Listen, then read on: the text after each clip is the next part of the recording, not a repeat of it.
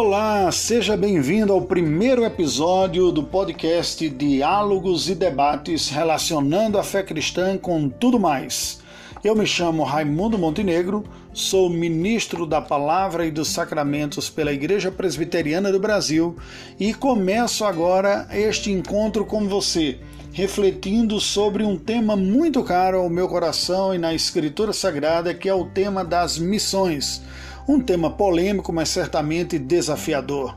E eu tenho certeza que você ficando junto, você receberá informações que podem estimular você na sua própria vida e atuação como testemunha de Cristo no presente momento. Para isso, você não precisa ser um missionário de carreira, nem mesmo um religioso, mas um cristão que tenha consciência de que é chamado para testemunhar de Cristo. Vamos refletir juntos nesse podcast sobre as múltiplas possibilidades da atuação, nível de dedicação, formas de manutenção também do trabalho missionário. Eu sei que isso envolve uma certa dose de polêmica, a amplitude é muito grande, mas como podcast inicial, eu creio que será uma boa reflexão para você. Acompanhemos juntos. Uma ideia muito comum entre os cristãos é associar a realização do trabalho missionário exclusivamente a pessoas com uma consciência interna de chamado ministerial e a dedicação exclusiva na atividade religiosa. Contudo, embora a Igreja tenha se servido ao longo da sua história de indivíduos sob forte consciência de um chamado ministerial religioso específico, as possibilidades de atuação missionária são muito mais abrangentes e diversificadas do que o clássico missionário com formação restrita a tal tarefa, ordenado e enviado pela Igreja para dedicar-se exclusiva e definitivamente a um povo, uma cultura e uma língua até o final da sua vida.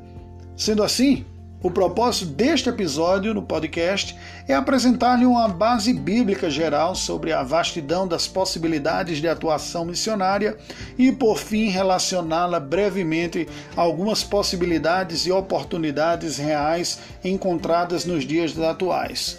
Você está preparado? Então continue comigo. As missões realizadas pela história da Igreja e pela Igreja, contaram com muitas testemunhas. Esse é o primeiro ponto que eu gostaria de ver com vocês aqui. Há uma variedade de testemunhas de Cristo no trabalho missionário. Lucas inicia o livro de Atos dos Apóstolos com uma exortação de Cristo aos seus discípulos sobre a devida competência missionária da Igreja. Ele nos diz no livro de Atos, capítulo 1, versículo de número 8, as seguintes palavras que eu leio para vocês. Mas recebereis poder ao descer sobre vós o Espírito Santo, e sereis minhas testemunhas tanto em Jerusalém, como em toda a Judeia e Samaria, e até os confins da terra. Pois bem, embora os destinos geográficos do testemunho cristão a ser dado implicassem distintos aspectos históricos, linguísticos e culturais, Jerusalém, Judeia, Samaria e até os confins da terra envolve tudo isso. Eles deveriam, a si mesmo, ter sido alvos de esforços simultâneos da atuação evangelística da Igreja Apostólica, porque veja que o texto diz: e sereis minhas testemunhas tanto em Jerusalém como em toda a Judeia e Samaria e até os confins da terra. Contudo, a devida compreensão deste mandato de Cristo, assim como a sua execução, foram lições aceitas, aprendidas e realizadas aos poucos pela Igreja cristã, e não sem grandes resistências e discordâncias nessa jornada. Aliás, isso ocorre até os dias de hoje. Estas tarefas de envolvimento missionários foram sempre assistidas pela soberana graça de Deus na atividade da proclamação do Evangelho e no estabelecimento de igrejas, tanto em Jerusalém como em toda a Judeia e Samaria e até os confins da terra. Ou, ao menos, no livro de Atos dos Apóstolos, conclui chegando o testemunho de Cristo através de Paulo em Roma, a gloriosa capital daquele vasto império que se estendeu e interligou o mundo então conhecido. No livro de Atos, nós vemos que não apenas os líderes da Igreja testemunhavam sobre Cristo Jesus, mas os cristãos em geral também o faziam, tendo sido responsáveis por grande parte da expansão do Evangelho pelo mundo afora nos seus dias. Esta responsabilidade de testemunhar aos não cristãos era parte da exortação apostólica à igreja do primeiro século. Lembrem-se que o apóstolo Pedro se dirige aos cristãos ao escrever a sua carta, dizendo o seguinte, no capítulo 2, versículos 9 e 10. Vós, porém, sois raça eleita, sacerdócio real, nação santa, povo de propriedade exclusiva de Deus, a fim de proclamardes as virtudes daquele que vos chamou das trevas para a sua maravilhosa luz. Vós, sim, que antes não erais povo, mas agora sois povo de Deus, que não tinhais alcançado misericórdia, mas agora alcançastes misericórdia.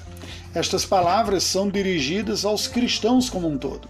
Bem, se nós vimos que o testemunho bíblico nos mostra que Deus se utilizou não apenas de pessoas dedicadas e chamadas e vocacionadas com maior exclusividade ao ministério, como os apóstolos, pastores, presbíteros, pessoas que se dedicaram mais especificamente a isso, que Ralph Winter chama de o sodalício, os soldados de Cristo.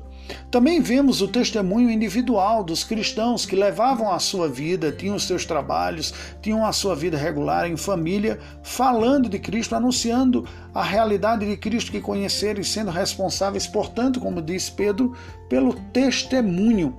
Eles mesmos que foram que experimentaram em sua própria vida a redenção que o Evangelho proporciona. Aquilo que Ralph Winter, o missiólogo que já fiz referência há pouco, chama de modalício.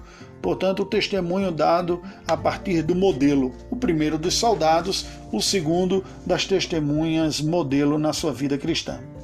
Contudo, quando nós pensamos em missões, a diversidade não se dá apenas nos agentes da missão, nas testemunhas, os soldados, o sodalício e os modelos, as testemunhas de Cristo, os cristãos regulares.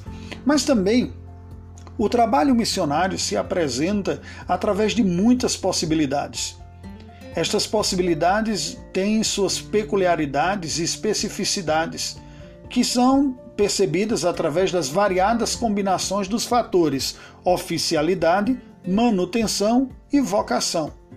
Tudo isso nos oferece uma ampla possibilidade de combinações de formas e gradações de envolvimento muito mais amplo do que nós podemos imaginar do que o binômio funcional ordinariamente presente e demarcadamente distinto na igreja estabelecida. O testemunho informal leigo de cada cristão e a atuação oficial de um ministro ordenado que vive do e para o ministério exclusivamente. Se nós pensássemos graficamente, é como se o testemunho do cristão regular, o leigo, membro de igreja que quer servir a Deus, estivesse numa ponta de uma régua escolar e na ponta oposta, aquela pessoa que recebeu treinamentos específicos, chamado, se dedica exclusivamente a esta tarefa e vive exclusivamente desta tarefa também. No meio, assim como nós temos vários centímetros na régua escolar, nós temos inúmeras possibilidades, que nós vamos dividir aqui em 3 porções para nós compreendermos. A primeira delas diz respeito à oficialidade. Este fator está relacionado à autorização institucional que a igreja dá a um membro seu, para que desenvolva o ministério da palavra e dos sacramentos como oficial devidamente ordenado para tal. Embora a ordenação não capacite espiritualmente o obreiro, o qual já deveria anteriormente ter demonstrado possuir os dons espirituais compatíveis ao sagrado ministério almejado, oferece-lhe oficialmente o respaldo e a confiança institucionais para que ele ministre a palavra de Deus e os sacramentos ao conferir-lhe autorização e investidura eclesiásticas. Contudo, a atuação missionária pode ser desenvolvida não apenas por quem foi ordenado ao ministério pastoral, mas também por quem não foi, sob algumas limitações ministeriais, de acordo com os limites de autorizações, pregações, sacramentos, ordenações, etc. dados pela denominação a cada respectivo obreiro. Ou seja, nós temos não apenas os leigos atuando, mas pessoas que foram ordenadas. E aquelas que foram ordenadas oficiais da igreja ainda têm a distinção entre diáconos, presbíteros ou mesmo pastores com a plena dedicação ministerial. Outro fator de variação também e que nos apresenta possibilidades é a questão da manutenção. Este fator está relacionado a 3 aspectos: a condição real, que os mantenedores do trabalho missionário têm de sustentar o obreiro, a disponibilidade de dedicação que o obreiro tem para dar à sua atuação missionária e a conveniência de se contar com fontes alternativas de renda e manutenção. Para definir este fator, deve-se responder a 3 perguntas.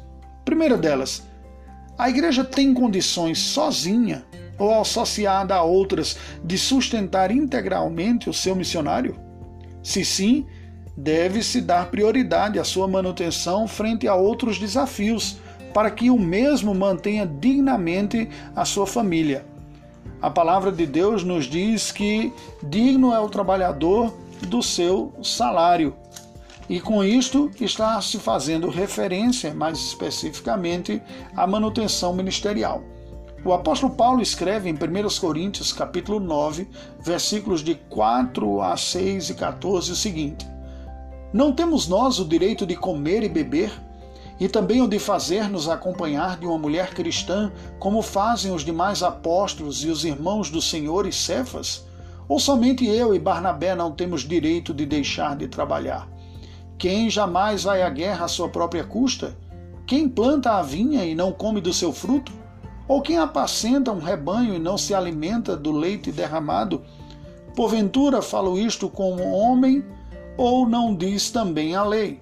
Porque na lei de Moisés está escrito: Não atarás a boca ao boi quando pisa o trigo. Acaso é com bois que Deus se preocupa?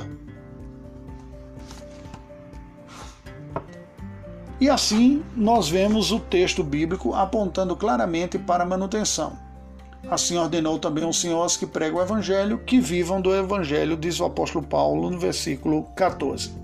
O segundo ponto que nós devemos considerar é se o missionário tem disponibilidade, condições e capacidade comprovada de qualidade ministerial a oferecer ao campo do seu ministério.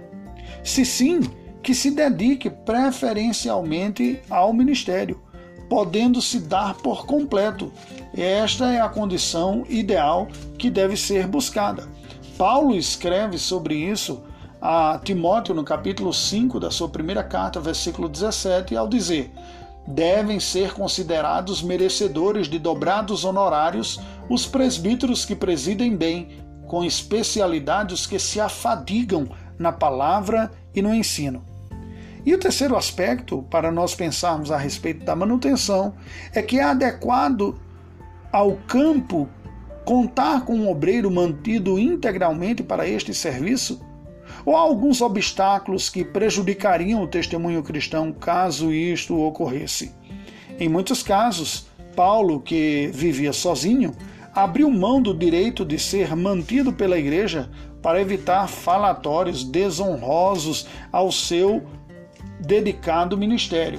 Nós percebemos isso, por exemplo, na sua segunda carta aos Tessalonicenses, capítulo 3, versículos 8 e 9, quando ele diz: Nem jamais comemos pão à custa de outrem. Pelo contrário, em labor e fadiga, de noite e de dia, trabalhamos a fim de não sermos pesados a nenhum de vós. Não porque não tivéssemos esse direito, mas por termos em vista oferecer-vos exemplo em nós mesmos para nos imitardes. O terceiro aspecto que nos mostra uma ampla possibilidade de atuação missionária é a questão da vocação. Este fator apresenta 2 questões. A primeira trata do equívoco quanto à vocação, o que é possível e não incomum. Por isso, deve-se conduzir alguém ao ministério não apenas pela nobreza do seu desejo. A Bíblia diz: fiel à palavra, se alguém aspira ao episcopado, excelente obra almeja. Mas o desejo não é suficiente para nós encaminharmos alguém ao ministério. Acima de tudo, somente após a igreja local ter atestado a vocação do aspirante, ao verificar os seus dons em operação, é que ele deve ser, preferencialmente, encaminhado ao ministério, à sua preparação e à sua dedicação. Paulo fala sobre isso quando escreve na sua primeira carta aos Coríntios, capítulo 2, versículos 4 e 5, o seguinte: a minha palavra e a minha pregação não consistiram em linguagem persuasiva de sabedoria, mas em demonstração do Espírito e de poder, para que a vossa fé não se apoiasse em sabedoria humana, e sim no poder de Deus.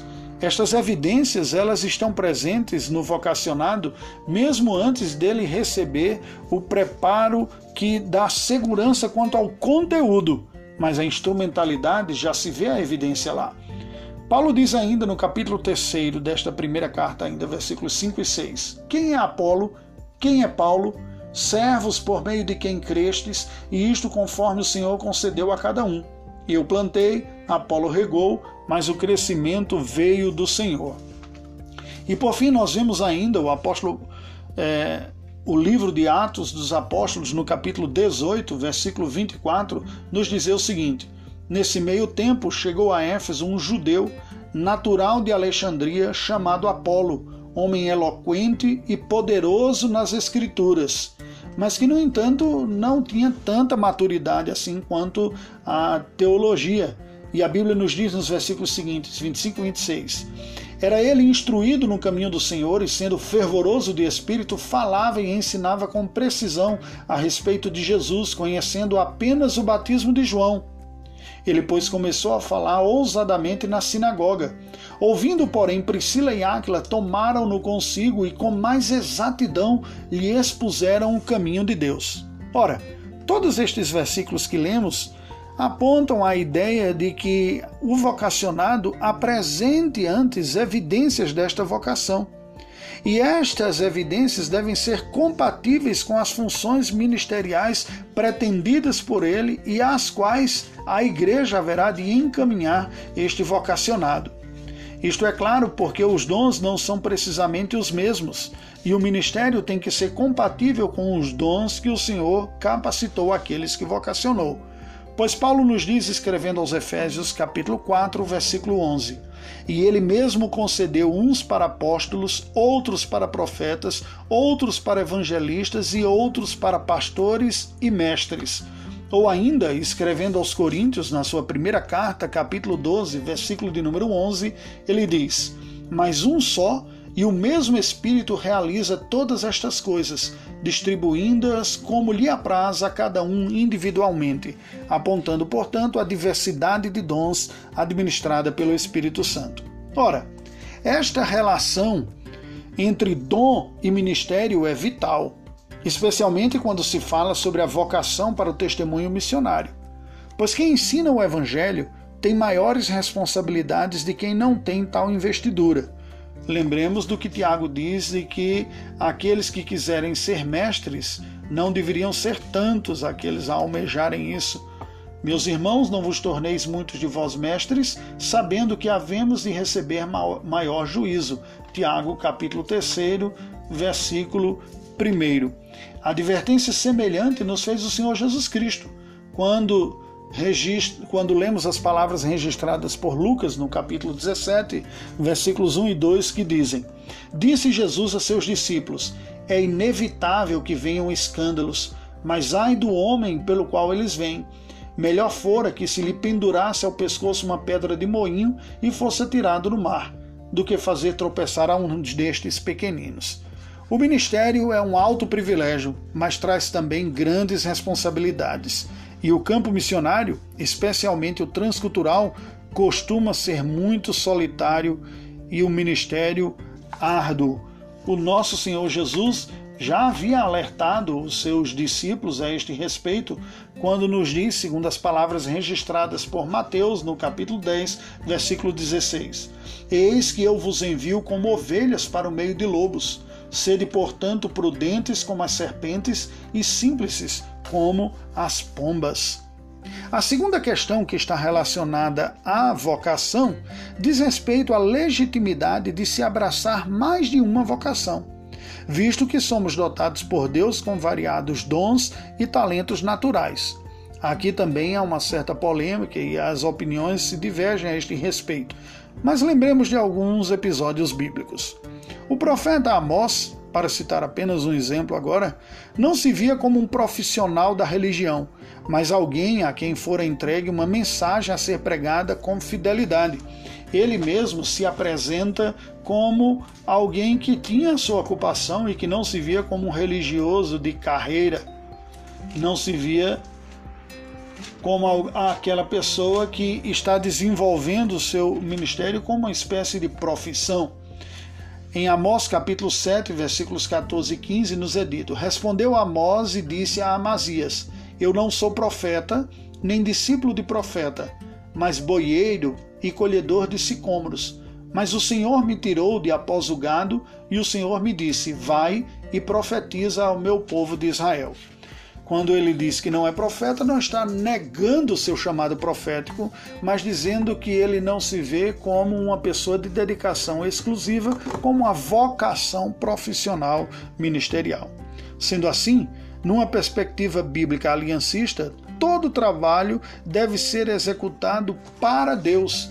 É este o ensino da Escritura, independente de ser um trabalho religioso ou não religioso. É como se, em última instância, todo trabalho fosse religioso, pois deve ser feito para Deus. Veja que quando Paulo escreve aos Efésios, capítulo 6, versículos 5 a 7, ele nos diz isto: Quanto a vós outros, servos, obedecei a vosso Senhor segundo a carne, com temor e tremor, na sinceridade do coração, como a Cristo, não servindo à vista como para agradar a homens, mas como servos de Cristo, fazendo de coração a vontade de Deus, servindo de boa vontade como ao Senhor e não como a homens. Assim, os trabalhos simples e regulares do dia a dia, chamados seculares, se revestem de uma vocação espiritual. Desta maneira, jamais um cristão deveria olhar o seu trabalho como um mero meio para pagar as suas contas ou para aliviar as cargas trabalhistas da igreja, alguém que se dedique de ministério parcial tendo uma outra ocupação. Mas sempre, seja qual for a ocupação, desde que moralmente aceitável, ela deve ser vista como uma verdadeira vocação para glorificar a Deus pelo bom testemunho cristão, quer seja exclusivamente religioso, quer não, desde que digno.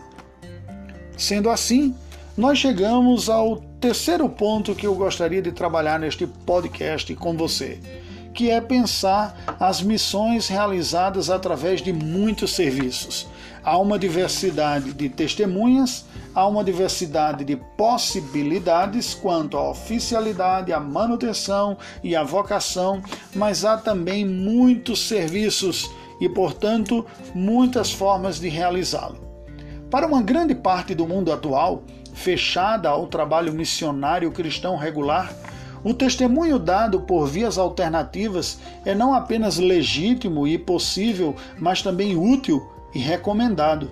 Observe o exemplo do apóstolo Paulo, que, embora sendo primordialmente apóstolo, também exercia ocasionalmente e sob certas circunstâncias apropriadas o trabalho de fazer tendas para manter-se financeiramente. Quando ele escreve aos Coríntios, no capítulo 9, ele discorre um pouco a este respeito, nos versículos 14 e 15, ao dizer: Assim ordenou também o Senhor aos que pregam o Evangelho, que vivam do Evangelho. Eu, porém, não me tenho servido de nenhuma destas coisas, e não escrevo isto para que assim se faça comigo, porque melhor me fora morrer antes que alguém me anule esta glória. Que glória era essa? A glória de poder manter-se e não ser pesado para ninguém num ambiente de profunda suspeição. Nós lemos que a profissão de Paulo também era exercida por outras pessoas, no caso, um casal que ele conheceu, chamado Áquila e Priscila. No livro de Atos dos Apóstolos, lemos a este respeito, quando nos diz, no capítulo 18, versículos de 1 a 4, Depois disto, deixando Paulo Atenas, partiu para Corinto. Lá encontrou certo judeu chamado Áquila, natural do Ponto, recentemente chegado da Itália, com Priscila, sua mulher, em vista de ter Cláudio decretado que todos os judeus se retirassem de Roma. Paulo aproximou-se deles, e posto que eram do mesmo ofício, passou a morar com eles e ali trabalhava, pois a profissão deles era fazer tendas. E todos os sábados discorria na sinagoga, persuadindo tanto judeus como gregos. Assim nós percebemos que a profissão de fazer tendas que era exercida por Paulo e Priscila e Áquila fizeram com que estes se aproximassem, e Paulo então trabalha com estas pessoas, tendo-os como seus verdadeiros discípulos e auxiliares, ao ponto de Áquila e Priscila se tornarem leigos bastante úteis e atuantes nas missões juntamente com Paulo. Nós sabemos disso porque quando Paulo escreve a sua carta aos Romanos, no capítulo 16, verso 3, diz: "Saudai Priscila e Áquila, meus cooperadores em Cristo Jesus." O relacionamento deles, que começou pela profissão, eles que criam em Cristo, acabaram se tornando verdadeiros parceiros ministeriais. Eles não apenas foram cooperadores, mas foram verdadeiros apoiadores do trabalho, abrindo sua própria casa para a pregação do Evangelho, como percebemos na escrita de Paulo, no capítulo de número 16, versículo 19 da sua primeira carta aos Coríntios, quando ele diz: "As igrejas da Ásia vos saúdam. No Senhor muito vos saúdam Áquila e Priscila, e bem assim a igreja que está na casa deles." Vejam que foram pessoas que a Bíblia não diz que Áquila tenha sido ordenada ao ministério. Pela ordem que aparecem sempre Priscila e Áquila, dá-nos até a entender que Priscila tem uma certa proeminência, como aquelas mulheres crentes que são mais dedicadas do que os seus maridos, embora crentes também. Tudo indica que eram cristãos leigos, mas que abriram sua casa, pregaram o evangelho e foram extremamente úteis na pregação e no avanço da igreja do Senhor. Assim percebemos que de alguém que tinha uma inicial qualificação técnica e que através dela, da sua profissão, vai e vive no campo missionário como um profissional e lá testemunha do Evangelho, estas pessoas, à semelhança de Áquila e Priscila, podem cooperar com o avanço da igreja e sob o seu reconhecimento na tarefa missionária, especialmente em áreas em que um missionário formal não consegue chegar por impedimentos legais e outros tantos. Em nosso mundo contemporâneo, muitos lugares e países ainda fechados à obra missionária também são carentes de certas habilidades técnicas e têm recrutado profissionais qualificados em diversas áreas para suprir as suas necessidades.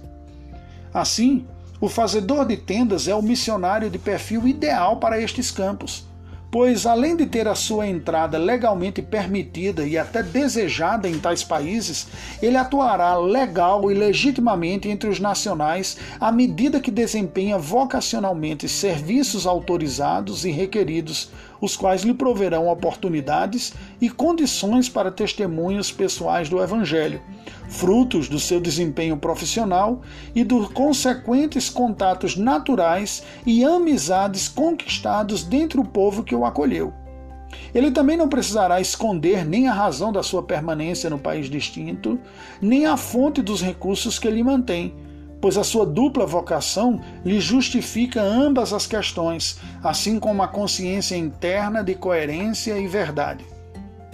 O potencial do trabalho do fazedor de tendas é grande, não apenas no campo transcultural, mas também em nosso próprio meio, onde já tem sido usado por igrejas que supervisionam a liderança de trabalhos iniciantes e entregues a certos leigos que comprovam possuir os dons espirituais compatíveis à necessidade inicial de um trabalho.